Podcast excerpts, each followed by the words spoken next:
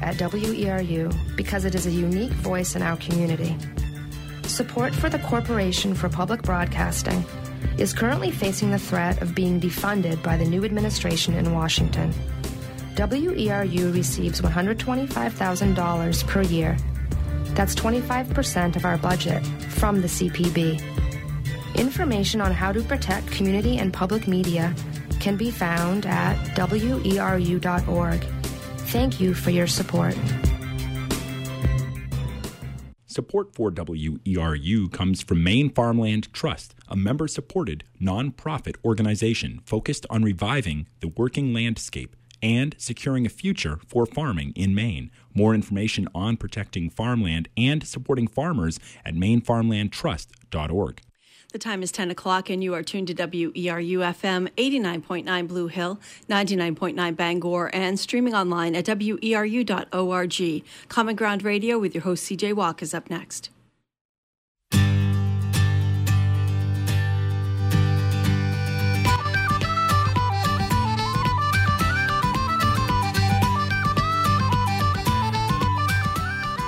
Good morning, welcome to Common Ground Radio, an hour long discussion of local food and organic agriculture here in the state of Maine, brought to you by the Maine Organic Farmers and Gardeners Association. My name is CJ Walke, and I am your host for today's show. Common Ground Radio is a monthly show airing on the first Friday of every month at 10 a.m. right here on WERU. So, today for our show, we are going to be listening to a recording of the keynote address from MOFGA's Farmer to Farmer conference given on November 6, 2016, in Northport, Maine, by Vern Grubinger. Grubinger is an extension professor and the vegetable and berry specialist at the University of Vermont. Grubinger speaks about the legacy of organic agriculture while looking back at his career of over 30 years. The recording begins with an introduction by Eric Sideman, MOFGA's organic crop specialist. And since this is a recording, we are not taking calls on today's show. So here is Vern Grubinger on the legacy of organic agriculture. Uh, when I first came here, Jay Adams was the executive director of MOFGA, and he took me around and he introduced me to all the important farmers. Some of you guys are still sitting in the room. Um, and uh, they also took me around to meet extension agents and university professors, and there were actually quite a few of them who were big name people who were like the big players. Everyone liked them and they were friendly to organic and they did lots of good research. Um, and I'm not going to mention names because um, about half of you are too young to remember those people anyway. Um, but there were in New Hampshire and Maine and Vermont, there were all of these really big name researchers who understood organic agriculture, who were friendly to the farmers, and knew the fundamentals and the principles that we worked with. It's interesting. 1986 was a long time ago, and I think all of those people are no longer here working with us as university people. They've moved on. But it's interesting, the more interesting part to me is some of the young whippersnappers who were around in 1986 and 1990 became the big names. They are now the people, the go to people at the universities. And actually, today we have one of those people who started work in 1990, just a couple of years after I did. Um, it was actually the year this conference, the first conference, Farmer to Farmer conference started, was 1990. But also that year, Vern Grubinger started to work in Vermont, and he was young, and right away we recognized him as a friend to organic. He's a friend to everybody. They like him no, what, no matter what kind of farmer they are almost all farmers like Vern Grubinger. And so I feel really honored today to have Vern Grubinger again to do a keynote address for us. Um, and by the way, I remember Vern's being my favorite keynote address in all 25 of the Farmer to Farmers I've been to. Vern, are you ready? I'm going to turn it over to you now, although I probably could talk all morning. Thank you, Vern, for coming. Going to test out this microphone. Maybe I'll just use this one. Well, thank you, Eric. Except I think you called me an old fart. I'm not sure. I'd rather be a whippersnapper myself, and that's what I'm going to attempt to do today. But I love Maine. I have the greatest respect for all the work you and all the folks in MOFGA have done, and I like hanging out with farmers, so I'm happy to be here. And I guess I'm going to take you in, deep dive into Vern's brain today, so buckle up. We're going to do some some deep thinking about um, kind of how we got to be where we are today and where we want things to be in the future. Thought I'd give you a little background about myself. Uh, it is true, my mother worked in a Twinkie factory when I was like eight to ten years old. She didn't actually make the Twinkies, she was a tour guide. Intercontinental Bakers in Natick, Massachusetts. Wore a little blue uniform and took people around to see the vast machinery in there. And I would hang out after school and chow down on ding dongs and ho hos and a variety of foods that probably, if you looked at their names, it would tell you you shouldn't be eating them. And I think that's the first kind of little light that went off in my immature brain that something was amiss in the food system. Um, and I continued to work in food, actually, washing dishes in nursing homes and cooking in uh, restaurants in the summer and running some summer camps. So I guess I was on the way to becoming a lunch lady for my career. Um, but fortunately, I started to wonder about about the food itself and kind of where where it was coming from and why why we were buying what we were buying. And the, the preparation wasn't interesting me as much as um, the production. So I went to UMass and studied plant and soil science. And somewhere along the way, I got myself to a NOFA Vermont conference. I think it was up in Johnson, Vermont, in uh, early 1980s.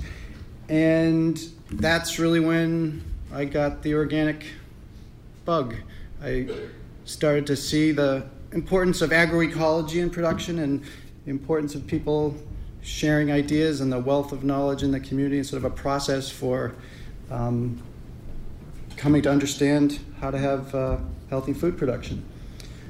Um, and then I kind of needed a break from the academic world, and um, I had a partner, and we bought a small farm together in Western Mass. It was during the Carter years. Interest rates were 17% when we bought that farm, if you can imagine. So obviously, we, we couldn't make any money farming, so we had a landscape company in eastern Massachusetts where we made the money to pay for the farm. And I learned a lot. Uh, for one thing, we had a capital partner who needed to be losing money, and once we started making money, we had to sell the farm. So that was sort of my first le- lesson in agricultural economics, and um, and also we were digging up, you know, vinca by the roadside in Western Mass and selling it for a fortune to homeowners in Eastern Mass, and but we couldn't get that much for our blueberries, so it was just again a lot of things were rattling around in my brain about something's not quite right in the design of this food system. Um, and the other thing I learned is that I wasn't a very good farmer. So I probably need to go on to something else. And I decided that would be agricultural research.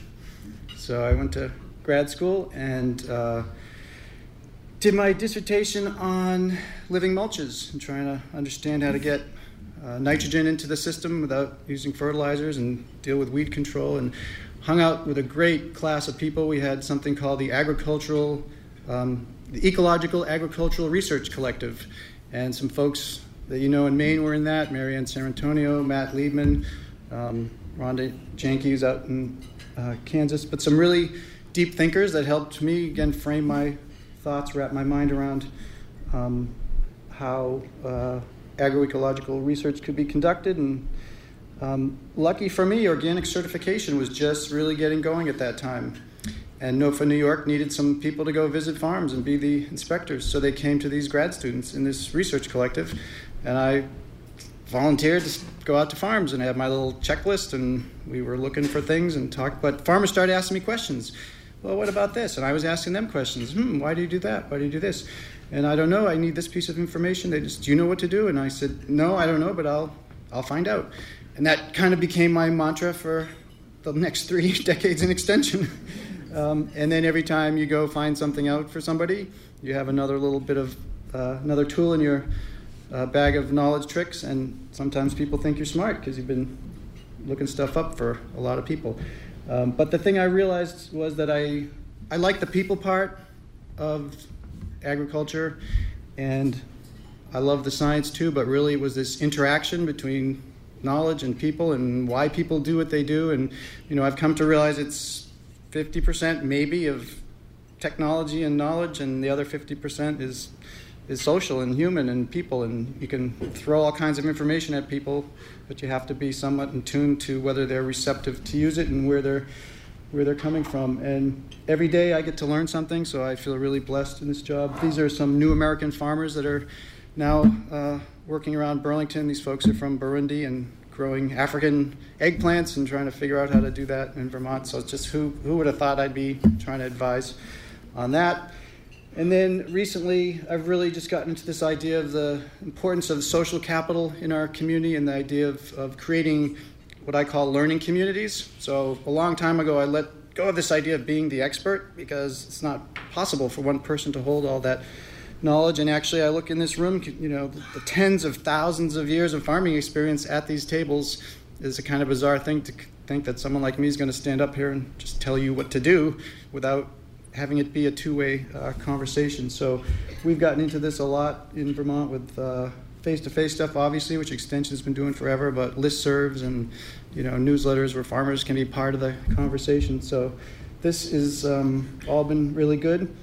And um, then for uh, I guess about 10 years now, I've been coordinator of the SARE program, which has also been great to try and give people resources to explore their own ideas and really promote the idea of uh, farmers engaged with scientists in conducting research. Um, so we've learned a lot from that uh, role as well. But it is kind of ironic that I wasn't particularly good at farming, and I ended up having a job advising farmers. and I wasn't very good at research, and ended up coordinating, uh, coordinating the research grants program. Um, so I'm kind of, you know, reveling in my mediocrity at this point. So, for me, personally, organic agriculture has left a big legacy because it's framed the kind of um, agricultural science I'm interested in being a part of. And my experience being an organic inspector for a little while kind of led me down the path to be working um, in extension. But I want to talk about organic legacy writ large and a lot of what I'm going to talk about today is the little o organic. I'm not talking about certification and specific you know, nuances of what you can and can't do, but the way uh, organic has helped people think about the world. And I want to share with you some of the way I frame thinking about the world and why people do what they do, and why I'm really going to focus in on principles today. Because I think a lot of the things you read, and even when I read the IFOAM organic uh, statement of principles, they're really values. We should have a healthy environment. You know, people should be healthy. The world should be fair. They're not providing a lot of guidance. They're things that um, we believe are are worthy to strive for. But the principles, which to me are things about a system that we have to support because they're they're true in terms of what makes a system work. Now you're starting to get a little more guidance about what to do. And then we start to do stuff. Those are the practices. And then we get now we get bogged down in the standards sometimes. So what's the letter of the law that's going to let you get a label, or what's an actual rule that the government made that you have to follow? And uh, you know, we I spend a lot of time down in that that part, whether it's FSMA or you know nutrient management or whatever it might be, and it's important. But this is the part we really have to get right so that we're, we're actually doing the practices that support those principles. Um, and I don't know, just as an example, you can say, what's the value? People should be educated. Okay, that's nice. I don't really know what that means. Well, a principle is all children should go to school until, you know, they're 16 or something. And then you get into practices. Well, public schools, charter schools, homeschooling, and now you can have standards. Oh, it should be this many days a year, and they should have these curriculum, and so just sort of frame that large. You can do the same thing with soil. You know, we should have a healthy environment. Well, having healthy soils is a key part of a healthy environment in a food system. Okay, what are the practices? Cover cropping, rotation, managing nutrients. That's fine. And now you start to say you shall rotate this many years, you shall manage your nutrients in such a way, it's practices. So I'm framing what I'm going to talk about here, and I'm not going to get down in the weeds of the standards and the practices part, really talking about principles because my view has come to be if we don't get those right, you know, now we're doing a bunch of stuff that doesn't support what we actually value. So these are my kind of personal take homes about what I think organic agriculture, organic farming um, is trying to honor in terms of principles and things that have been really valuable to all of our agriculture and food system because they're, you know, they're bleeding into that system. They're leaking in. It's this, these ideas aren't just self-contained in the organic community, and um, we all know the healthy soil uh, part and the connection to all the living things that that's based on. Um, this whole idea of an agroecological system that we're trying to manage that is essentially based in biodiversity is, is critical. Sustainability based on not using up our resources over time. And then the whole social piece, which I don't really know what the right word is for there, but there's something about it's it's more than just the money, it's more than just the resources. There's a whole human element in here that's critical um, to being happy, to being fulfilled, to having a meaningful existence. And it's not just about, you know, being the last farmer left standing in a vicious marketplace. So, one legacy of organic to me is that these aspira- these principles have led to shared aspirations, and we've started to you know tweak them, giving them different names and focusing on different elements, the social or the environmental. But I really believe they're all honoring um, the same kind of, of, of values, certainly aspirations, principles. And so I've, I don't know, over the years, I've just tired of the wordsmithing, and I don't want to ever go to another meeting where we try and debate the definition of sustainable agriculture, um, because it's really important to then get to what are the principles behind that and which practices would support those. So one big problem we've had is since you know World War II, really, I think we've abandoned the discussion of what are the principles of a healthy food system. We've sort of just been led into this cartoony wor- world of, uh, of marketing and kind of the subtext principles that aren't said out loud is, um, you know, it's really about the most yield, the most money, the most control, and we've kind of abandoned any kind of uh, spiritual or culinary or uh, community set of, uh, of principles. And people have just become more and more detached where you know this this is the way the conversation writ large in the mainstream media kind of takes place and obviously um, there's been a shift um, so I do get to travel a little bit and UVM has a great uh, semester abroad program in Oaxaca Mexico um, and I lead part of a food systems track there and one thing we do is go out to some villages that have been you know, growing corn for 6,000 years and really produce all their own food, and they have some elements of modernity. Um, but I just get some insights from going to systems that are so different than ours, but again are, I think, have some shared principles. But we had one experience where um, we went to the Federal Corn Research Institute, and the scientist is showing us all the charts of the yields and here's the high input system and they get 10 metric tons per hectare and here's sort of a more indigenous system but if you put the irrigation and the fertilizer to it you can get four metric tons and look at these poor villagers they're you know only getting a ton and a half and that's really a problem and then that afternoon we go out to this village and the next day we're hanging out and you know it's this beautiful mountainside field and there's some shaggy corn on the hillside and some sugar cane they're cutting and coffees amidst this jungle like environment. And the kids are laughing and rolling in the, the dried up sugar cane. And the women come up from the village and they're making lunch together. And the guys cut some cane for a few hours and sit down and drink the sugar cane beverage. And I just sort of had this thing hit me of, well, of course they get a ton and a half yield per acre. they're totally chill and they have this incredible quality of life. And like, why would they want to be putting the nutrients and the water this and out there hoeing and harvesting. It's just not doesn't fit at all what their what their goals are or, or their principles about um, having a quality of life and having downtime and not having these stresses. So I think so much of of the principles we've um, kind of inadvertently and unintentionally adopted sometimes have squeezed out um, the humanity of, of the way we're going about things. And one of the problems, of course, is that people are so physically separated from most of their most of their food comes from. And I'm not talking about the people in this room. I'm talking about your average citizen um, eating broccoli or buying frozen broccoli doesn't ever see what an industrial broccoli field in California looks like. Um, they don't get to go to the broiler houses in in Delaware and um, see what it takes to you know, make chicken breast at $2.99 a pound. They don't see where most of the bread wheat is coming from, and they certainly don't see what it takes to make a cheap hamburger. So you're left, you know, with choices um, that don't support your values. You are listening to Common Ground Radio, and today we are playing a recording of the keynote address from MOFGA's 2016 Farmer to Farmer Conference. Vern Grubinger from the University of Vermont is speaking about the legacy of organic agriculture. We are not taking calls on today's show. Thank you.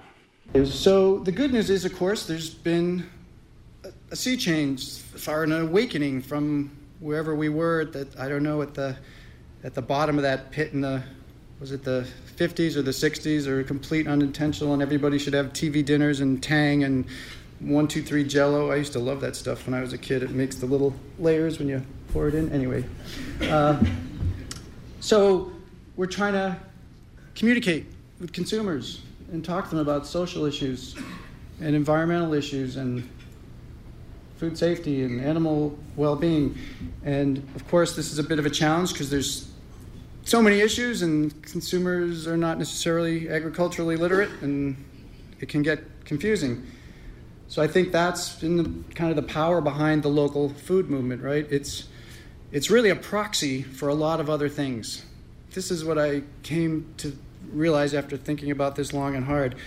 You know, is it proximity per se that people really value or that even should be a principle? I mean, I'm all for growing things as close to home as possible, but we are in a in a global food system. And then, yeah, when I go to Oaxaca and see these folks growing coffee and that that's their the only way they get any cash or chocolate or bananas or all the things I like to eat, or um, some things that are tougher to, to grow around here and maybe should be from a few hundred miles away. It's, is it proximity that we want to honor? Or really, that's just kind of a tidy bucket to put all this stuff into for consumers um, to say, yeah, I'm, I'm feeling comfortable with this kind of food because I know there's all of these, you know, stewardship and some social uh, awareness right in there.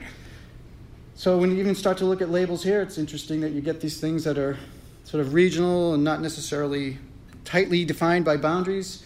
Then you have things that are just statewide, clearly bound, bounded, uh, national, and then this unspecified, just just be local, whatever that means. Um, so it's, it's a fascinating thing what's going on, and I'm all for the local and regional food mo- movement. I'm just trying to think a little more critically about um, what we're trying to achieve here and what what are the principles behind these things other than if it's just proximity, I don't think that's going to really get us where we want to go. So, the way I see it, there's some, some key things we have to acknowledge if we want to keep the legacy going. We want it to be more powerful into the future. And one of them is this disconnect from people are investing their food dollars in things they don't actually believe in. And if they could see what was behind the curtain, maybe they would pay a dollar or two dollars more for a hamburger that wasn't from a giant feedlot.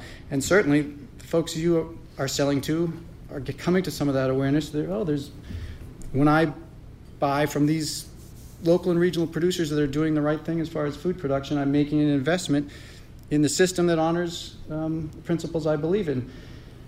And since it isn't all, you know, the direct market transparency is one thing, but obviously you can't connect with every source of your food. So this idea of greater transparency in the things that are not direct is really important to me, and I'll talk about some, some labeling um, ideas in a moment. And the last thing to me is having new measures of success. So we know it's not just all about the money. What are other things that we would like to be quantifying to show progress towards this whole multitude of um, principles that we want to fulfill? So I think that organic and local are both addressing these challenges, and in part by, you know, acting on these principles, even if not explicitly, not explaining them all to producers, because it would take having 20 labels on your on your products. But um, I think it's good to go through and think about well, what what are some of these principles, and uh, welcome your feedback and if you're agreeing with the ones that I'm going to outline. So one of them is that direct connections are a good thing. And of course, yes, it creates new markets for, for often smaller uh, producers and ways to get started. Um, but it's this whole idea of um, creating agricultural literacy among consumers. It's a way for people to start to, you know, see the ebbs and flows of a season. And um, I know I just got my close of the season letter from my CSA farmer, and she lays out her budget. These are my costs. These are my expenses. This is what I'm taking home. I mean, suddenly, coughing up $525 felt like a whole different thing when I see, wow, she is working really hard. She has a lot of expenses. You know, she's making a living, but she's not making much. I mean, so it just took it out of sort of the, the way it's often portrayed, which is, oh, this is all about me. What's the value of the food I'm getting every week? How does it compare to the supermarket prices? I mean, so here's this really good person I've known for 20 years and been a member of her farm. It's getting into this whole, you know, social capital piece, and there's a fabric in there. I'm investing in someone I know and a farm I cherish, and um, it just makes it a much more robust calculation than just like what it, where could where could I buy that food at a different price.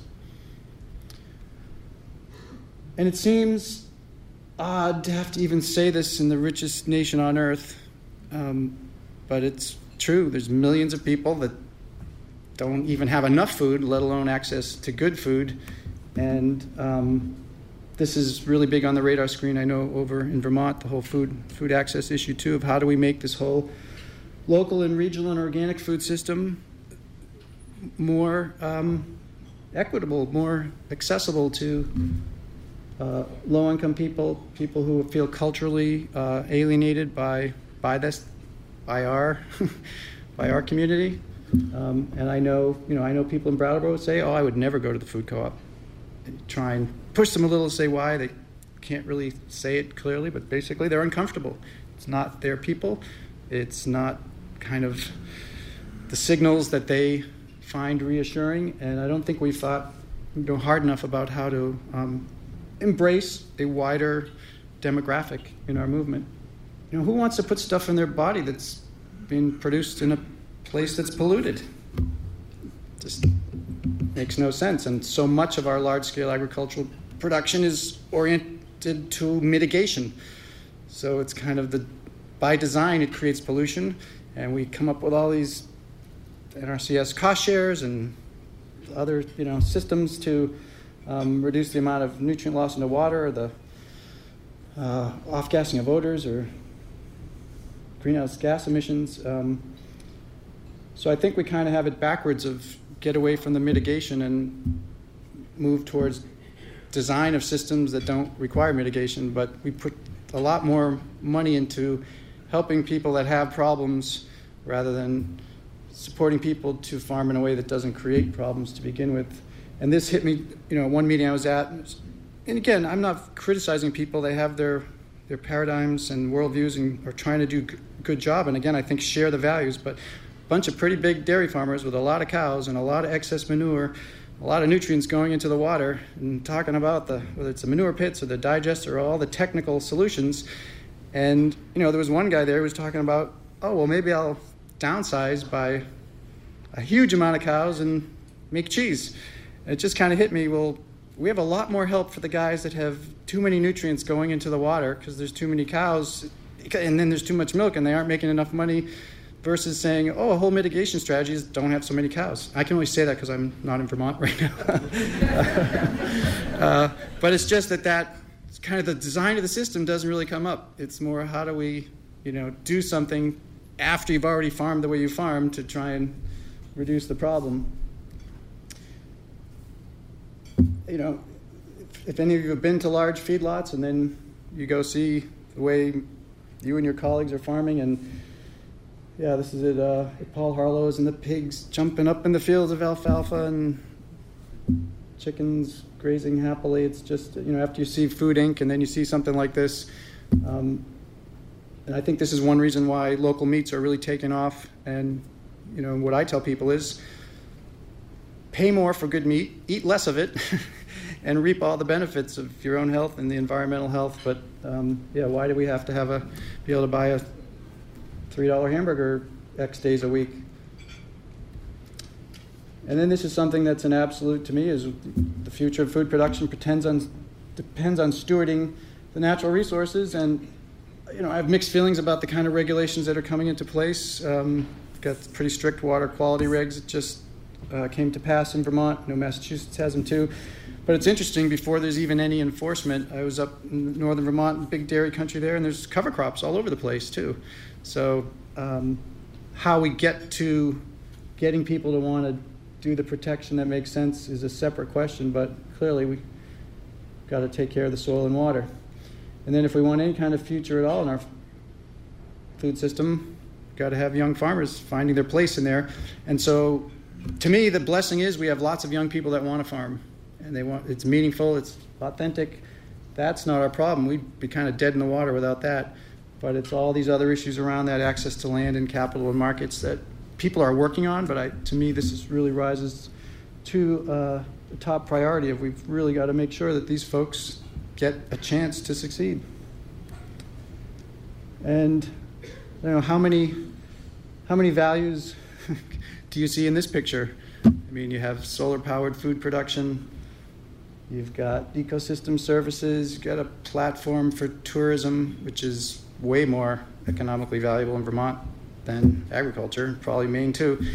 Um, you've got the whole cultural, historical connection, and just the, I don't know, for me, kind of just the spiritual, positive net effect when I drive through landscapes like this. And then I go, you know, not too far down the hill to the most fertile soil in my neighborhood, which is now the strip malls.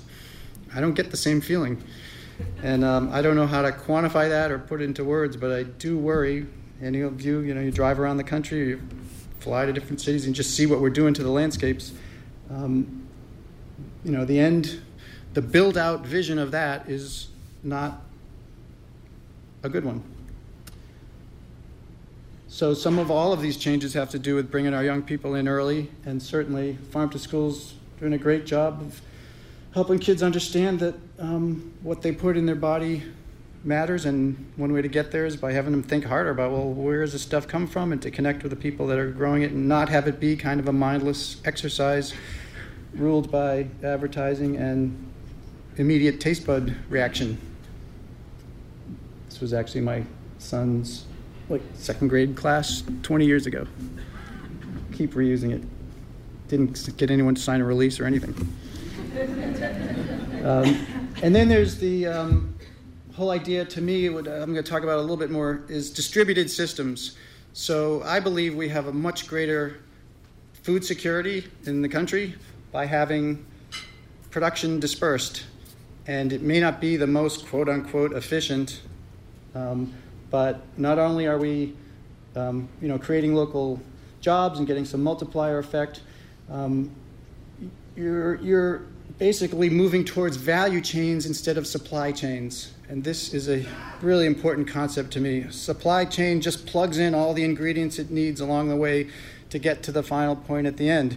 And even if it's having lettuce every day in the supermarket, or if you're making whatever, crackers and you need flour and salt and spices, um, but the value chain builds relationships among those producers um, from the from the farm to the retailer, and they start to have more of a partnership and try and take care of each other, and um, the quality goes up, and the consistency goes up, and new ideas emerge, and um, so this is something I think is really important for when we're not able to do things at the very direct market scale, which is going to still be probably most of our food system um, that we've got to start um, thinking about how value chains get structured rather than uh, simply supply chains.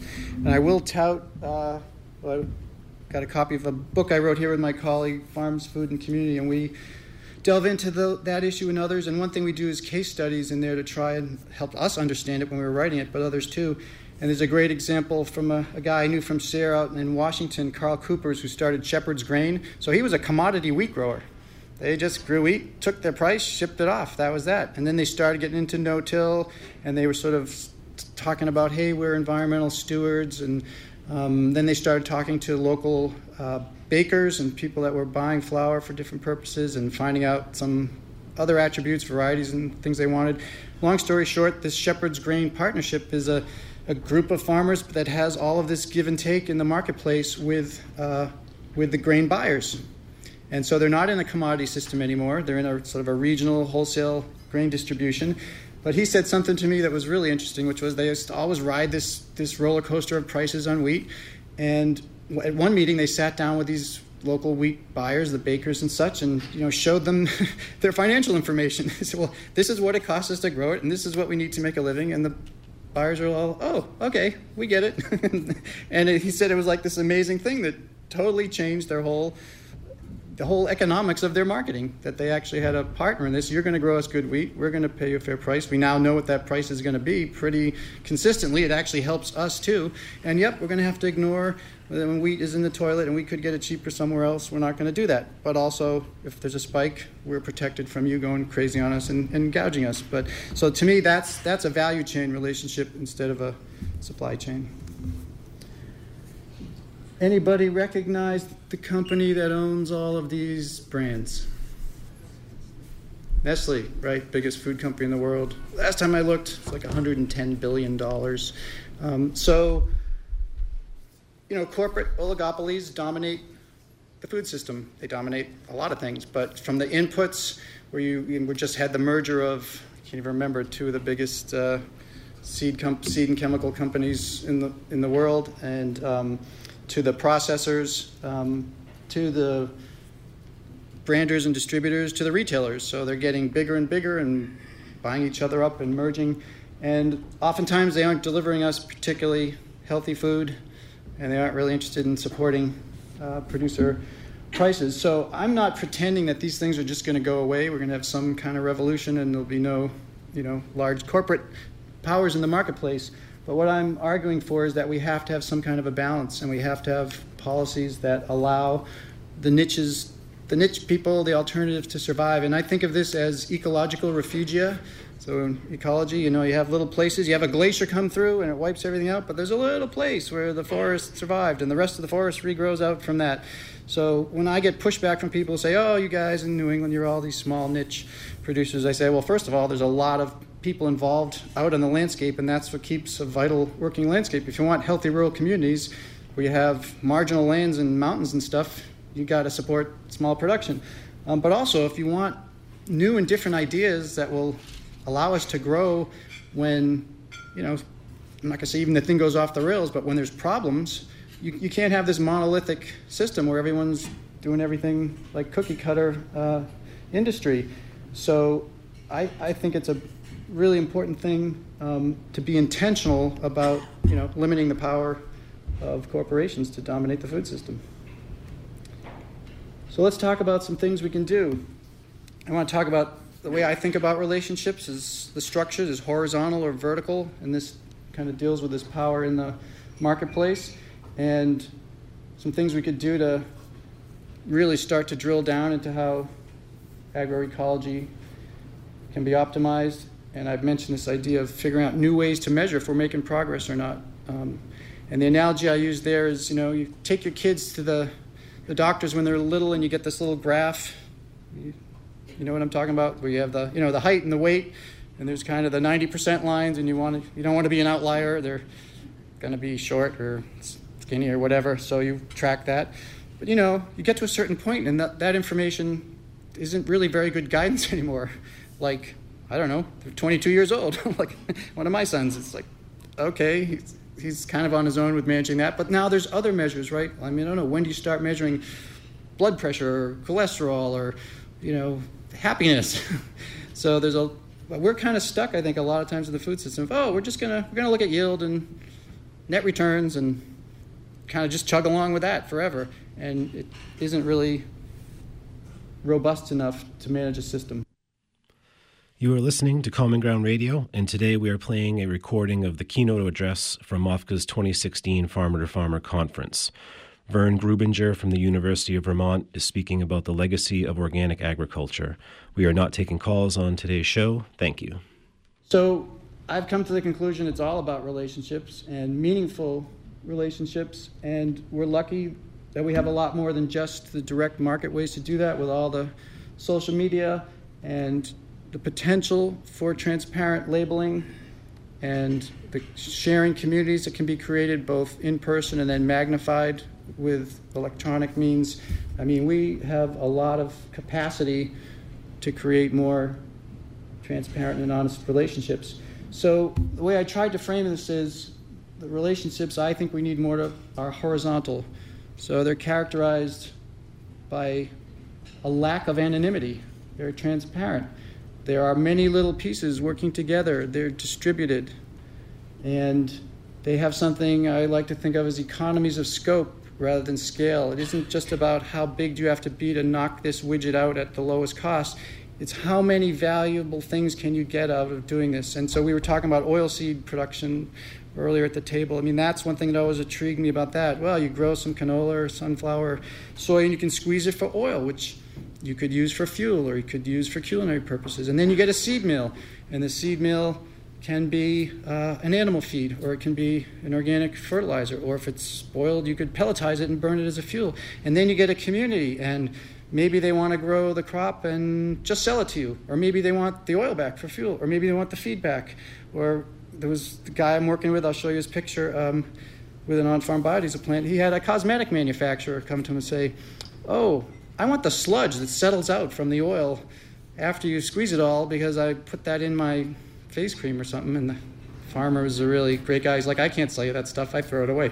Uh, but he, you know, just starts to tell you get this fabric of products, this fabric of relationships to those products in the marketplace, and that's just much more durable than we're going to have a giant biodiesel plant. We're going to knock out, you know, the oil to the to the fuel companies.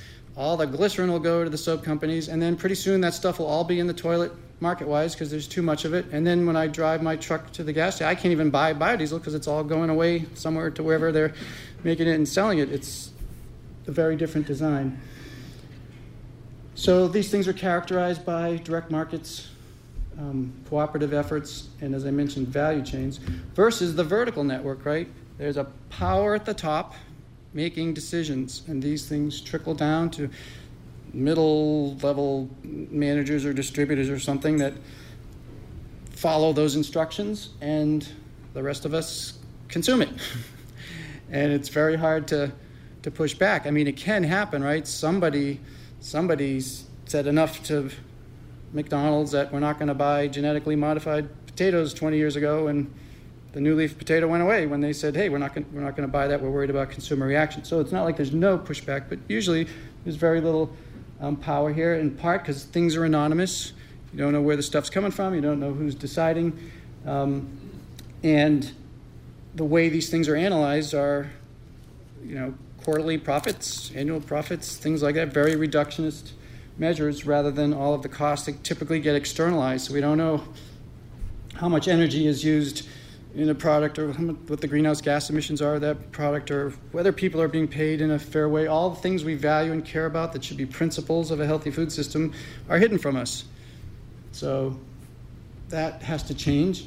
And I have a slide in there. We need a balance of, of more of both of them, is what I'm saying. I'm not saying we're not going to have any vertical networks, but we need a mix. And I used to say, one example is we need a vertical networks for tractors, right? We, we like to till things, takes a big factory somewhere to make it and a distribution system, and they have salespeople and parts and all that, and they're probably in Japan or the Midwest or wherever they are, and we're not really geared up to do the tractor thing.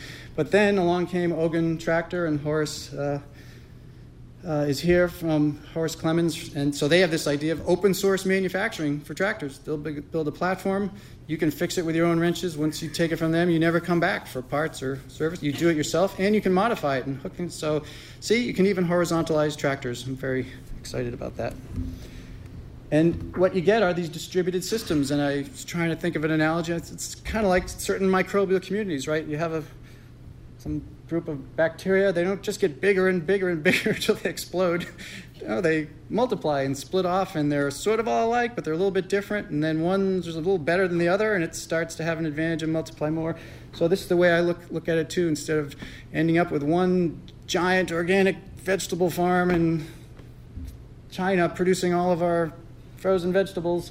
Um, man, I'd much rather have lots of little farms talking to each other, figuring things out. I mean, all you have to do, you go to any session here, like the only way we're going to really figure out how to kill weeds is to have farmers trying all the new knowledge that gets unearthed and experimenting and innovating. Um, now, there's obviously a balance. You do get some efficiencies, so it's back to every person isn't going to grow all of their own food, but Uh, what, what is the optimal size? I don't know, but that's just having this idea in mind that there's a, there is an advantage to what would be called inefficient because it's actually um, much more beneficial for the number of brains that are paying attention to something and thinking through what the possible uh, answers are. Oh, that was the slide that was supposed to go first. I like arrows that go in lots of directions. So let's end by talking about how do we put principles in action and what kind of food system legacy do we want for organic agriculture and our food system in general? And is it some futuristic thing where it's all hydroponic nutrient solutions with valves and buzzers and we don't even need soil or people and robots will harvest all this inside dark illuminated buildings? I mean, pe- there are people who think that, um, that that's, you know, it's kind of creepy to me, but not like we, nobody should ever do this. It's fine if they want to dub around, but um, does it honor the principles that we talked about earlier? I don't think so. So, one thing I think is critical is transparency. I would like to see point of origin labeling on everything. Um, and I think we need to really push back on that. It's got to be kept secret from us so that, you know, the entities can mix and match and throw the stuff in that's cheapest in the value chain. And today it's a Maine carrot, and tomorrow it's a California or China carrot. Um, I know it's harder for them, but it's critically important. And Australia has an awesome model for this. They passed labeling laws recently. There's a minimum threshold of kind of saying if things are made in Australia or not or partially. And then there's all these optional labels. So it gets a little crazy where you get your TV dinner and it's made with peas and carrots and onions from Australia and you know flour from Sweden and there's like five countries but hey why not I think we're all big boys and girls with big brains, I can actually handle that information. And if I don't want to read it, I don't have to. Um, but it will add a little bit of cost to the system and let people make much more intentional labeling, uh, uh, purchasing decisions. And it also is interesting to me how certain things we've already chosen to do that with. So, like in Vermont, you know, maple syrup is up on a pedestal. God forbid you should ever violate the labeling of maple syrup by saying something from outside Vermont was Vermont made, or even the standards. So they're all over this one product. But really, that's about it.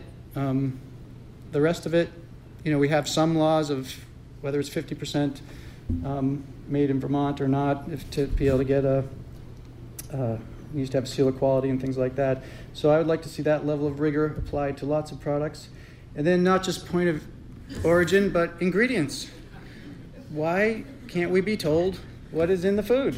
Um, and GMOs obviously is a huge battle cry. But even you know years ago there was a law that was on the table. They were going to label what was in beer, and that got shut down by the the beverage industry.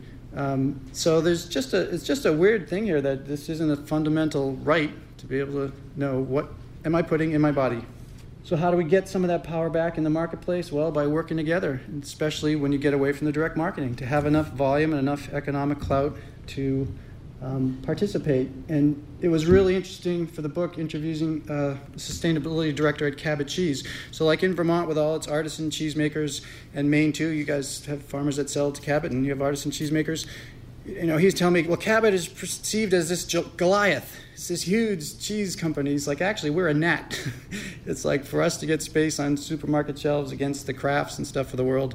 Um, so we're, we're kind of in the middle looking at the smaller community who thinks we're gigantic, and then we look at the national cheese market and, and we're um, really tiny. But at least by um, taking milk from 1,200 farms or whatever it is and making products and getting them in the marketplace, you know, their, their mission is to support their farmer producers. And I, some growers I work with don't like them because they have conventional farms and they don't honor organic principles. But um, you know, I'm not in the judgment business, arguing about who, who's um, got it all right or who doesn't. But but the idea of bringing farmers together to get into the larger food supply and still um, have some control over their destiny in the marketplace is really huge.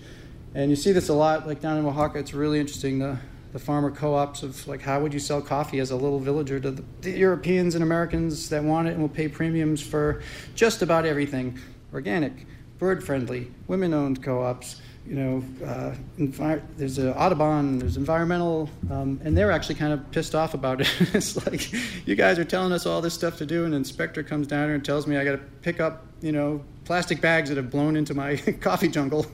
It's like, that's just weird.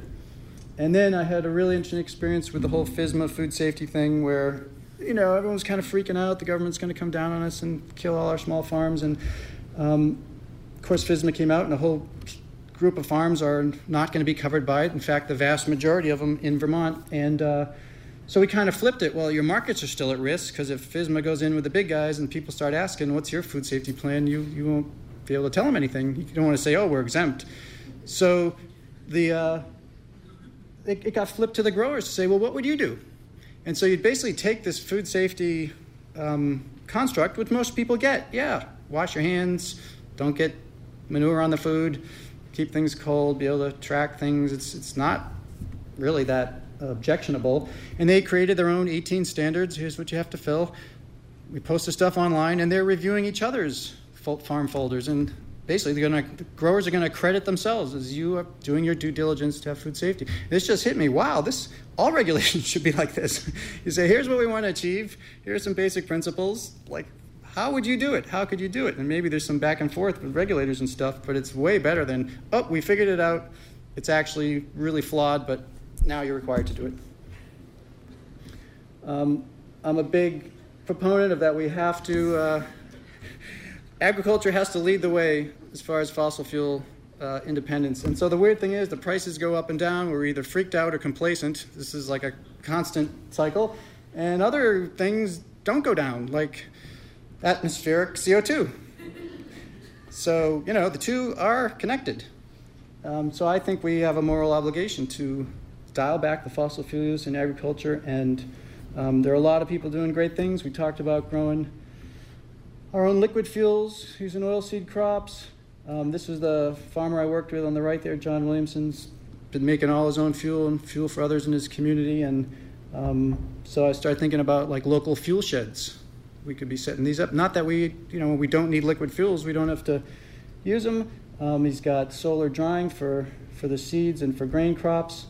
Um, big fan of PV. I like to see more of them on buildings and out in fields. Marginal lands is one thing, but like down in the Connecticut River Valley, they're starting to take up some good ag land. That's not good. We got a lot of biomass out there, and a lot of it isn't really suitable for you know lumber. So we could be burning it in a clean way. We've done some work with farmers promoting that, and then of course passive systems, energy efficiency and conservation um, are huge. And um, yeah, we're seeing a lot more passive ventilation of barns and passive growing of greens and I think we need to really promote grass-based livestock production for you know it's again it's so interesting. You go to these one dairy farm down the road and there's all this mitigation and all this money going in to help and then you know you go to mike eastman there's nothing to mitigate. He's never received money for there's no exposed soil. Um, there's a lot lower costs and then there's all the, the health benefits for people and animals. I don't think this gets enough credit out of the places vermont maine northwest where it's uh, highly touted. And then we have a big push on to figure out how to get more of our nitrogen from legumes, especially because you know we've been using so much manure in vegetable production um, that our phosphorus is very high, and it's become kind of a mindless system. Hey, we just throw on this much composted animal, uh, chicken or cow manure without really looking at the nutrient balances. So this is uh, something that's going to be really important, and we've got some great seed companies in Maine and in Vermont that are addressing local needs. Just like with the regulatory uh, model, I think we could have a whole new model for food safety systems. We kind of have this principle that you have to be um, large to be able to be sanitary. And I don't think that's true. We haven't applied our scientific capacity to figure out how to have small but safe handling systems. And I'm convinced we can do it with produce, uh, with slaughtering. Sorry about that and uh, you know cheese making.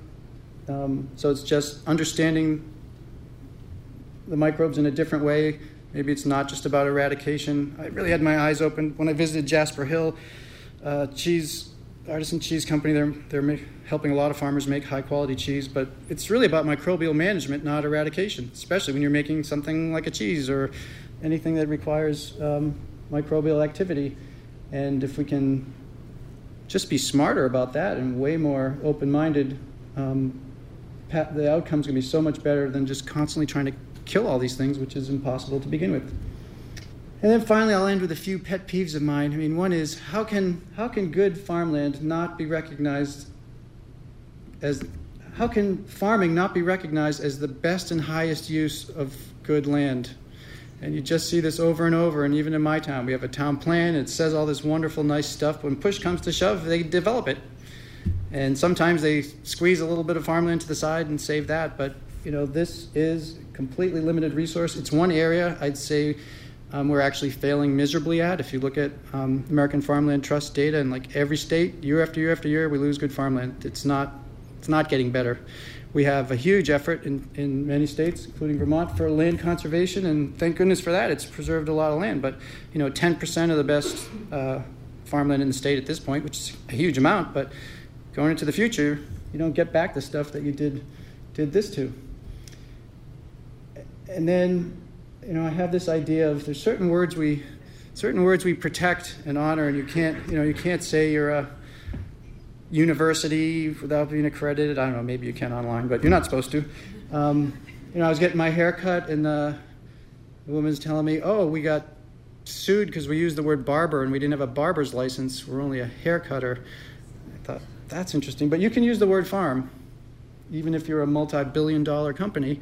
And the problem I have with this is I was out shopping one day with my wife and she pulls this package of such and such off from Smithfield Farm or something. It's got a picture of a happy farm couple on the back raising pork and she's like, "Oh, look, I found this local pork." I was like, "Oh, that is the biggest packing house in the world. It's also now owned by China." um, so just just not right. You know, there's been a lot of talk about pollinators, and went to some conference, and they're really talking to people that are practicing much more scorched earth policy than organic farmers have. Like you've got lots of ecosystem services, including pollinator habitat areas that we're not, we don't quantify, we don't talk about it. Um, taking water quality samples coming off of farms and streams. What's what's in there for dissolved oxygen? Or you know, I'm thinking out loud here, but there's a ton of stuff we could be measuring. A to know where we're at and if things are getting better or not. And what this article from Reganold was doing was actually comparing conventional systems and organic systems. And so you have a graph there that kind of shows who's got the, the best uh, reach in either of these directions. And I'm not, I'm not a big fan of, you know, we're better than you kind of approach. My view is um, to sustainability and um, improvement is it's like you go, you know, medicine, you go into the doctor's office, they don't say, wow, the last patient before you was a lot healthier. You should be like them. it's more like, well, what, were your, what was your data last year and what is it this year? And what do we want it to be next year? So it's about continual improvement for your own farms and for um, organic agriculture in general, and as a result, for our entire food system, society, and the world. Thank you very much.